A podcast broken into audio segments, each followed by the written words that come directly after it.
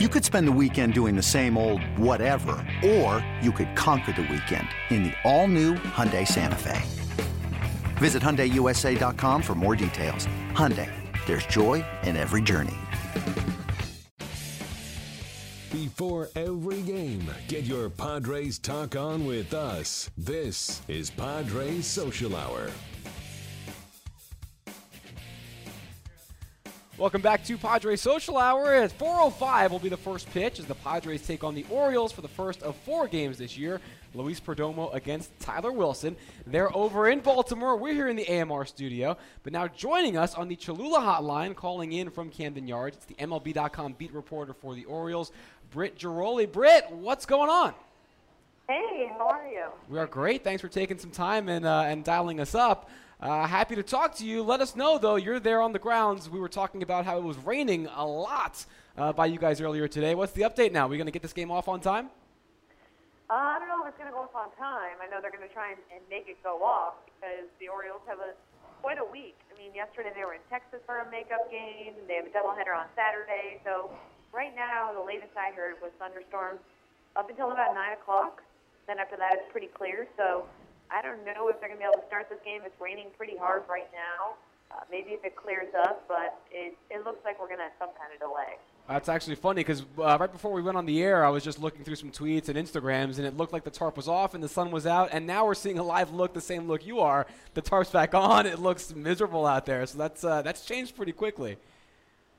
Yeah, that's, that's kind of the unfortunate thing around here. Is the weather can change very, very quickly uh, coming off of the Chickasaw Peak. So hopefully it takes a turn for the better. But like I said, it's going to be a long night. Yeah.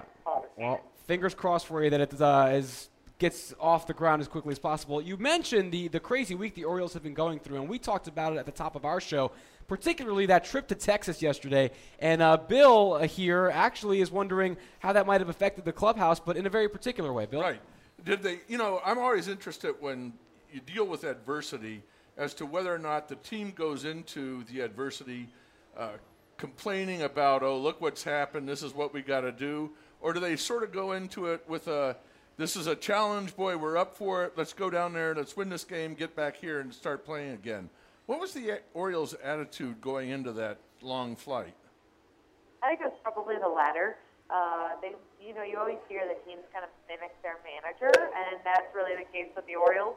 They're not a team that really feels bad for themselves, and that's kind of the way that Orioles manager Buck Showalter has made it. So they wanted to go and win that game, and they had enough hits to do so. In the case of leaving a lot of guys on base, not being able to, to really pull through, but they didn't go there and get blown out ten to nothing. I think that would be more of a sign that you know they just wanted to get it over with. I think today is probably the tougher game mentally, especially now with the weather. These guys are dealing with you know just a few hours of sleep. Uh, to be able to, to really dial it in today is going to be big. Great.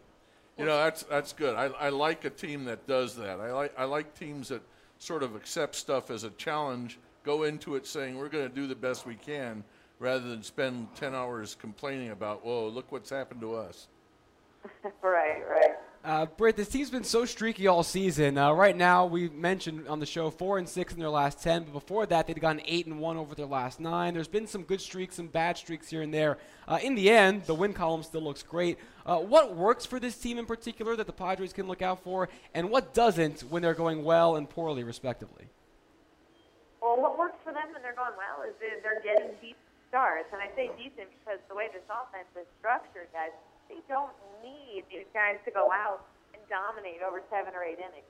They just need six innings, three or four runs, and they feel okay because their bullpen and their lineup is really what carries the Orioles through. And when they're going well, it's when their pitching is kind of holding serve out of the rotation, and they're able to do what they do best to close out games, hit a lot of home runs. Now, when they're not going well, obviously on the flip side of things is when their starting pitching is not going well, and they run into a little bit of a rut offensively. And you saw it earlier this year in Houston. They are a high power, high strikeout lineup, and if a pitcher is on, they really struggle because they can't match them in the rotation. And if the lineup doesn't score five or six runs, they have a hard time winning those games. So it really comes down to the rotation with the Orioles.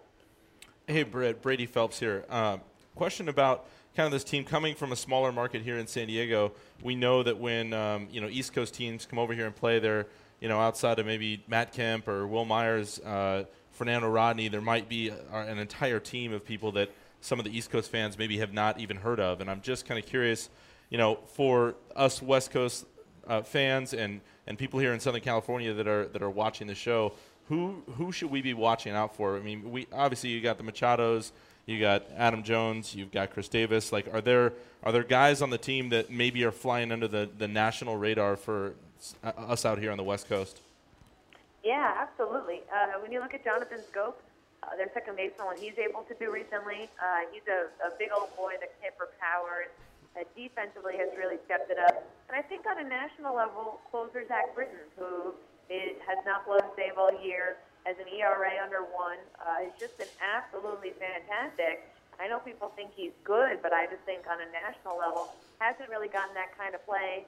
Of course, without Darren O'Day right now, you can make a case that Brad Brach who has become kind of that seventh, eighth inning man, you look at his stats and you say to yourself, this guy could go to the All Star game, but more than likely he'll get overshadowed. So there's definitely some really good stories with this Orioles team, and one of the biggest was probably Hyun-Soo Kim, uh, one of the outfielders that they didn't want to make the team. They wanted to send him down. Contractually, he was obligated to make the team. They buried him for a while and now he's probably been their most consistent hitter over the past month of the season. So a lot of really good stories for them so far. Yeah, that's good stuff. Britt, what happened to uh, a, a, player that you got from us named Odrisamer Despaigne? What? Uh, I, I, know he didn't make. Where is he now? He's with them. He's on the team right now. Oh, he is. Uh, yeah, yeah. He was called up the other day. I know they, they have a lot of roster transactions.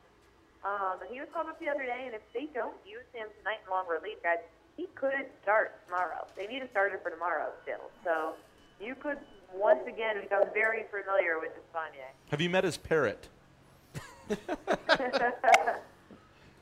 he really does have a pet he parrot. Does have a pet, he does have a pet parrot. Maybe he didn't bring it from San Diego. I don't know. Yeah, but I'd love to hear in a more tropical climate. Uh, all right, Britt, thanks so much uh, for calling in. We really do appreciate it. And yeah, hopefully the delay is not too lengthy. Um, hey, is, uh, is AJ Cassavell out there on that trip? Have you seen him yet? The Padres beat writer for MLB.com? He is. Yes, he is. I, I'm so used to Corey Brock, but AJ is here. yeah, no, AJ had some uh, some tough times getting there. I think his flight was canceled like two or three times. Hey, uh, give him a hard time for the Twitter following because you're up at like 40,000. He's only around 4,200, so make sure you rub him, rub him about that when you see him. All right, it takes some time. It takes some time. We certainly do, so it'd be nice for you to do it as yeah, well. Yeah, exactly. All right, Brittany, thank you very much, and uh, we look forward to talking to you again, and uh, hopefully, again, the weather gets better uh, as soon as possible out there at Camden Yards. Thank you.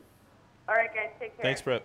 All right, that is uh, Britt Ghiroli on the Cholula Hotline. Uncapped real flavor with Cholula hot sauce, the hot sauce with the iconic wooden cap, and the official hot sauce of the San Diego Padres. When we come back, uh, these selfies are coming in on National Selfie Day. Folks enjoying Padres Social Hour, to much to Bill's chagrin about the uh, selfie culture we live in. You love it, Bill. We're back with more Padres Social Hour right after this.